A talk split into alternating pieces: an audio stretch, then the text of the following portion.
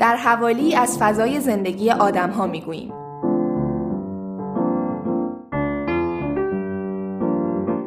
حوالی خوابگاه را می شنویم.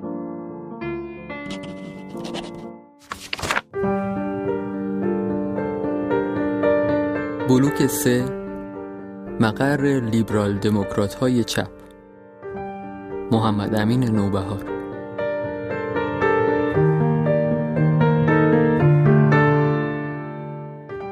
بلوک سه کوی پسران دانشگاه تهران در مقایسه با دیگر بلوک های این مجموعه خوابگاه کوچک محسوب می شود. کوچک و بی سر و صدا. وضعیت دیگر بلوک ها اینطور است که اتاق ها در دو سوی راهرو قرار گرفتند و هر اتاق محل زندگی چند دانشجوست. بلوک سه اما فضای آرامتر و خلوتتری دارد. در هر راهرو یک ردیف اتاق وجود دارد و ساکن هر اتاق آن تنها یک نفر است. یک دانشجوی نابینا. امور خوابگاه های دانشگاه تهران از چند سال پیش در سیاست گذاری شاید کنترلی خوابگاه های دانشجوهای کارشناسی را در سطح شهر توضیح کرده است و مجتمع کوی دانشگاه را اختصاص داده به دانشجوهای تحصیلات تکمیلی. جز یک نمونه استثنا که همین بلوک سه است. در این بلوک هم کارشناسی ها حضور دارند و هم دانشجوهای تحصیلات تکمیلی. کارشناسی ها طبقه همکف زندگی می کنند و ارشد و دکتراها ساکن طبقه اولند. بلوک سه فقط همین دو طبقه رو دارد مجموعا سی اتاق و همه یک جا. احتمالا چون از نظر مدیر دانشگاه نابیناها نیازهای یکسانی دارند و کنار هم بودنشان راه حلی است برای سرویس دهی آسانتر به این گروه.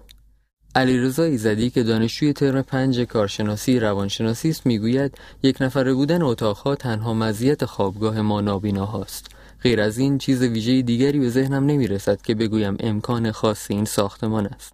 با علیرضا در راهروی خوابگاه آشنا شدم. ایستاده بود کنار پنجره که در راه نباشد و احیانا دانشجوی دیگری با او برخورد نکند. با سر انگشتهایش داشت در گوشی کاری انجام می‌داد که من از راه رسیدم. در برخورد با فردی نابینا همیشه دچار مشکل بودم. مخصوصا هنگامی که نمی‌دانم حالا باید دست بدهم یا نه باید دور بیستم یا نزدیک. دوست چند ساله هم که قبلا در یکی از اتاقهای بلوک سه زندگی کرده می‌گوید استرس نداشته باش اینا راحتتر از چیزی که تو فکر می‌کنی. ارتباط با علیرضا واقعا خیلی آسانتر از چیزی بود که به نظر می رسید. سلام کردم، دست دادم، خودم را معرفی کردم و گفتم برای تهیه گزارشی درباره بلوک سه آمدم اینجا و می‌خواهم بدانم زندگی خوابگاهی تو با من چه فرقی دارد. او هم خیلی زود پذیرفت. گفت دنبال چی هستی؟ خودم چند سال در خوابگاه زندگی کردم اما همیشه برایم سوال بوده که کسی که ویژگی های جسمی خاصی دارد چطور در میان ما خوابگاهی ها دوام می آورد. خوابگاهی هایی که به مرور اخلاق و رفتارشان هم شبیه یکدیگر می شود و حتی آدمی جدید را سخت در خود جای می دهند. اولین پاسخی که به ذهنم می‌رسد این است که اینجور آدم ها اصولا دوام نمی آورند چرا که توانیاب های زیادی را دیدم که هر روز با خانواده هایشان در کلاس درس حاضر می شوند یا دوستی هر روز آنها را همراهی می کند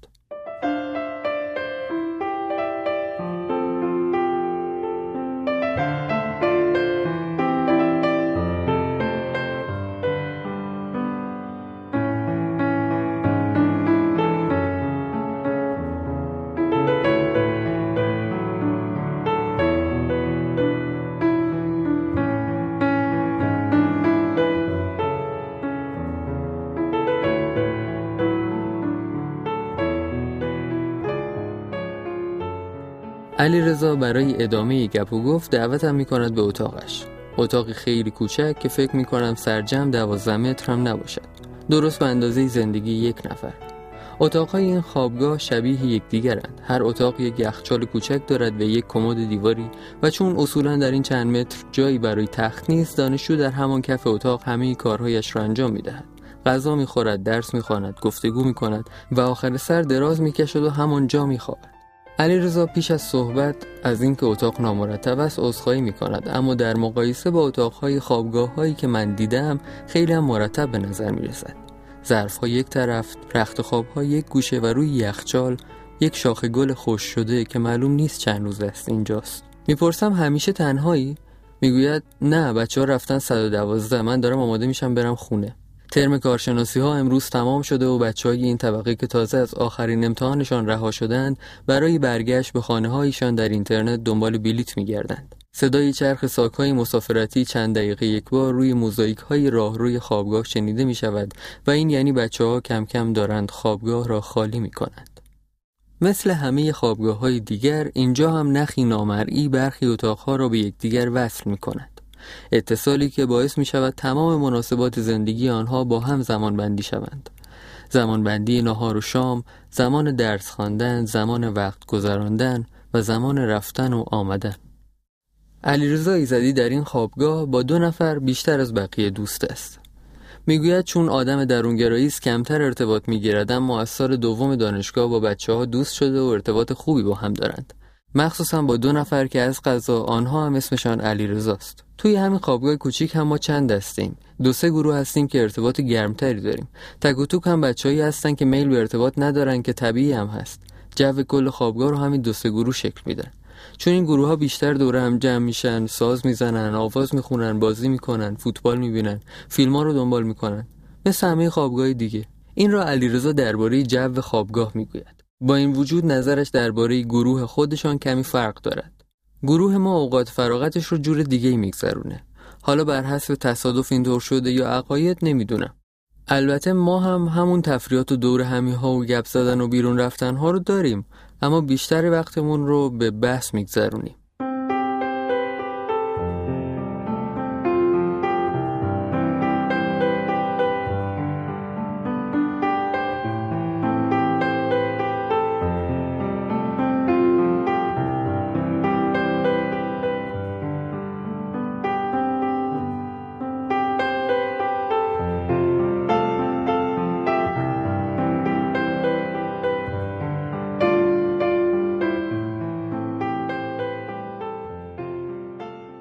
علیرضا و دو دوست همنامش هر سه دانشجوی رشته های علوم انسانی هستند. در واقع چون مدارس نابیناها روی رشته های علوم انسانی متمرکز است بیشتر دانشجوهای نابینا هم در رشته های علوم انسانی تحصیل می کنند.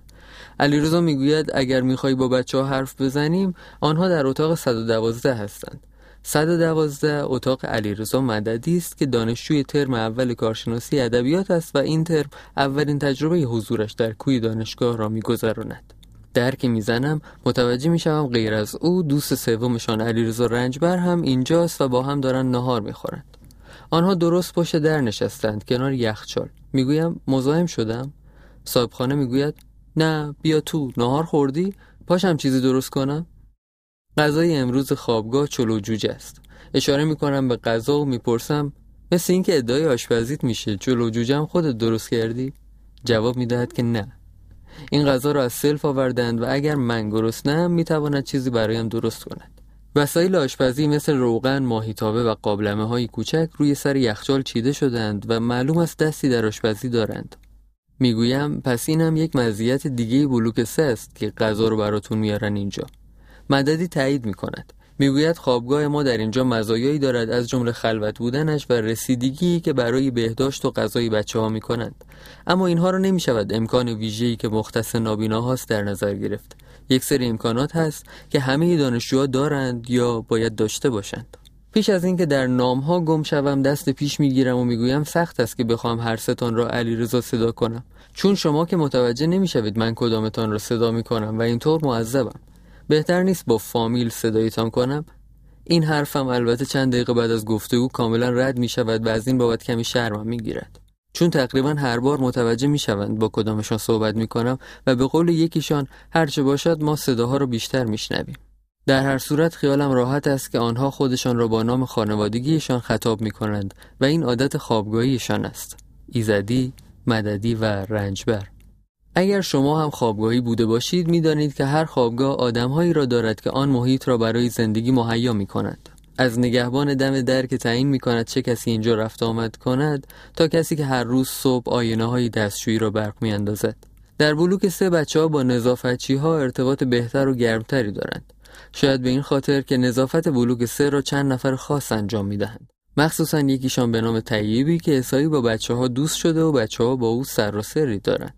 خاطرهایی که وقتی بیاد میآورند با هم میخندند و من هر چه اصرار می‌کنم می‌گویند اینها مربوط به اهالی خوابگاه است و نمی‌توانند تعریفش کنند این در حالی است که نگهبانهای کوی دانشگاه هم تقریبا تمام دانشجوهای نابینا را می‌شناسند و هنگام ورود و خروج از آنها کارت نمی‌گیرند و اجازه می‌دهند از در ماشین رو تردد کنند. بعضی نگهبانها حتی خانواده بچه ها را هم می‌شناسند و لازم نیست وقتی میآیند تا اینجا که فرزندشان را ببینند از جای استعلام بگیرند. اما باز ایزدی و مددی و رنجبر اصرار دارند که ارتباطشان با نظافتچی ها گرمتر است. نظرشان این است که نظافتچی ها بیشتر با بچه ها دوست می شوند و آنها هم بعدشان نمی آید. غیر از این با مسئول سوپرمارکت کوی که او هم دانشجو ارتباط خوبی دارند. مددی معتقد است در ارتباط برقرار کردن با یک نابینا خود آدم ها تعیین می کنند چقدر نزدیک شوند وگرنه نابیناها از ارتباط بعدشان نمی آید. ایزدی حرف او را تایید می کند و این را هم اضافه می کند که در کوی معمولا دانشجوها برای گفتگو با آنها تمایلی نشان نمی دهند. خودشان معتقدند بلوک سه کوی دانشگاه تهران در مقایسه با جاهای دیگر این جامعه برایشان محل امتری است و با زندگی در آن مشکلی ندارند ولی چون آنها دانشجوی کارشناسی هستند و همکلاسی هایشان در خوابگاه های دیگر سطح شهر ساکنند نمی توانند با همکلاسی هایشان ارتباط شبانه روزی داشته باشند و در کوی به اجبار با یکدیگر ارتباط دارند برای ارتباط با همکلاسی هایشان گاهی هم به خوابگاه های دیگر می روند ارتباطی که بین بقیه خوابگاه خیلی رایج است هر دانشجوی دانشگاه تهران می تواند مهمان اتاق همکلاسیهایش در بقیه خوابگاه ها باشد. دانشجوهای نابینا هم تجربه این را دارند که شب امتحان یا به مناسبت های مختلف مهمان دوستانشان باشند اما دست کم برای سه علی رضا تا حالا پیش نیامده که دوستانشان بخواهند در خوابگاه آنها شب را بگذرانند. مهمان های بلوک سه عموما دوستان غیر دانشگاهی بچه ها یا اعضای خانواده آنها هستند که برای چند روز به تهران آمدند.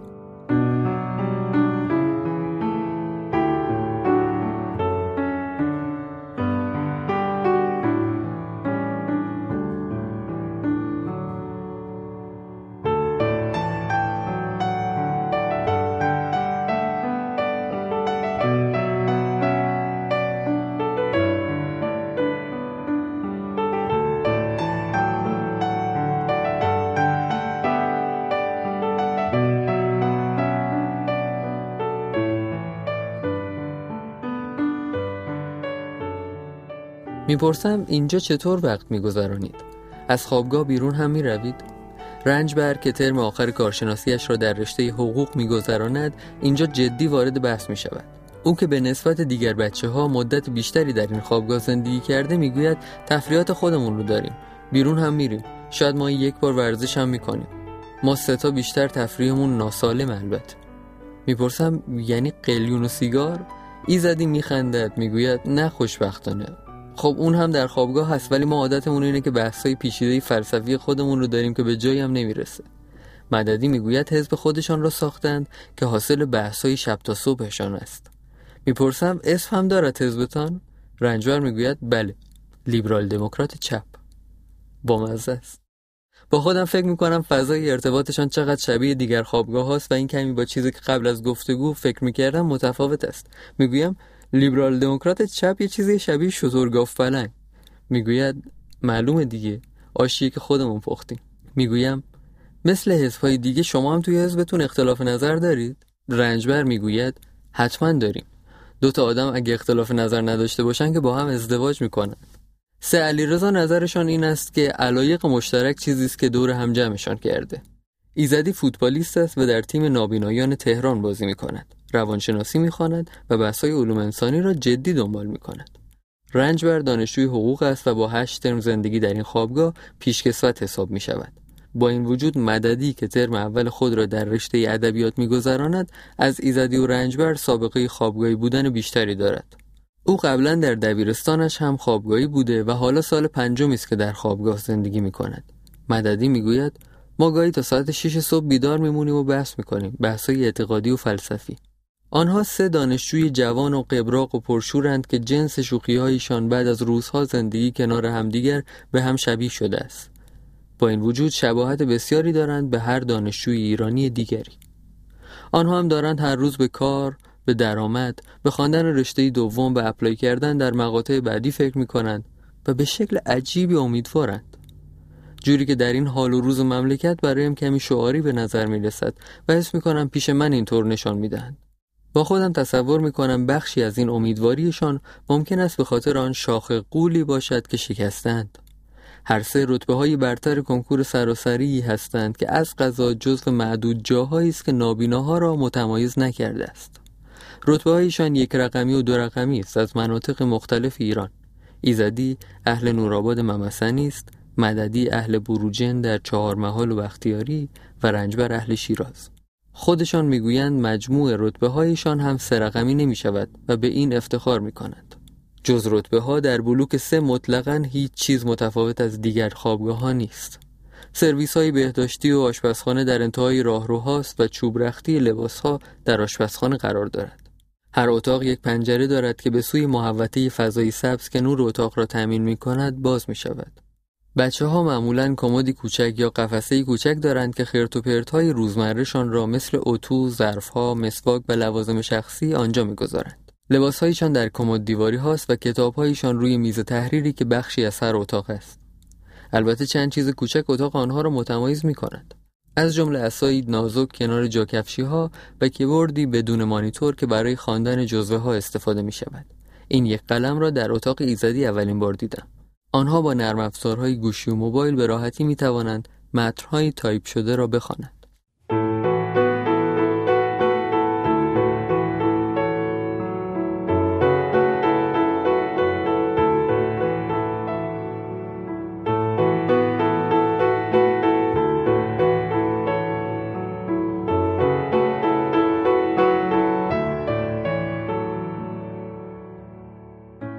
مددی برایم از فاصله صحبت می کند که میان بیناها و نابیناهاست.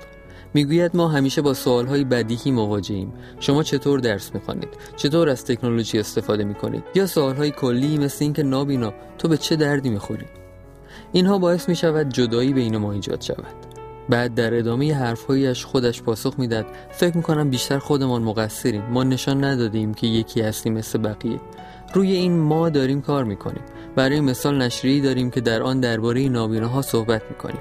بحث رسیده به سطح تحلیل مسائل و معلوم است وارد آن بازی شده ایم که همیشه در خوابگاه دارند. اما ساعت دارد به زمان حرکت اتوبوس های بچه ها نزدیک می شود و باید زودتر تنهایشان بگذارم که به کارشان برسند.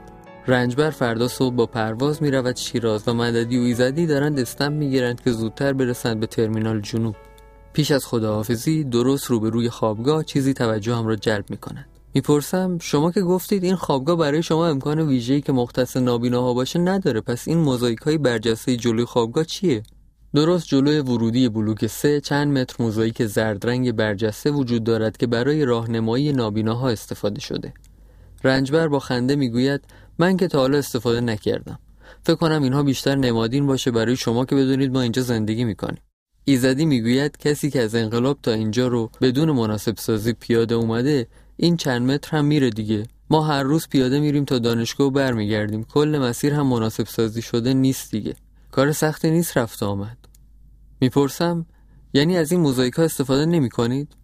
مددی می‌گوید من یک بار استفاده کردم جلوی دانشگاه. آخرش خوردم به دیوار. آنها اصرار دارند که پیاده راههایی که برای نابیناها اطراف دانشگاه تعبیه شده برایشان کاربردی نیست. رنجبر برایم توضیح می‌داد که نابیناها چطور راهشان را پیدا می کنند جوری که با مشکل مواجه نشوند. خودمون برای خودمون نشانه گذاری می‌کنیم. هر کسی نشانه های خودش رو داره. مثلا احتمالا براتون جالب باشه که این فواری وسط کوی دانشگاه وقتی روشنه به ما در مسیریابی کمک می‌کنه. البته خیلی وقت هم خاموشش می‌کنن و هر کدوممون نشانه های دیگه خودمون رو دنبال می‌کنیم. با این نشانه ها مسیریابی کار سختی نیست. در راه برگشت نشری بچه ها رو ورق می‌زنم و نگاه می‌کنم به موضوعاتی که دربارهش نوشتند. مطالبی درباره این نابینایی که کار فنی می‌کند یا این سوال که نابیناها اصلا چطور کتاب می‌خوانند. انگار دارند از این طریق عادی بودنشان را بازگو می‌کنند. درست نمی‌دانم که آیا به صورت تصادفی در بلوک سه با کسانی آشنا شدم که دنیایشان را اینطور نمایش می‌دهند یا واقعا هر دانشجوی نابینایی نگاهش همین است؟ هر سه علیرضا ارتباط با دیگران را دوست دارند تا حد زیادی خوش صحبت هستند و خوره چیزهایی هستند که به آنها علاقه دارند. از بازی کامپیوتری گرفته تا کتابهای فلسفی. مسئلهشان هم همین فهمیدن و ارتباط است نداشتن خوابگاهی با امکانات ویژه. هر سه معتقدند شرایطی که شهر و دانشگاه و خوابگاه دارد پذیرفتنی و کافی است و چیز مهمتری که دوست دارند تغییر کند آن نگاهی است که به نابینا وجود دارد. نگاهی که من هم چند ساعت قبل با خودم تا اینجا آورده بودم.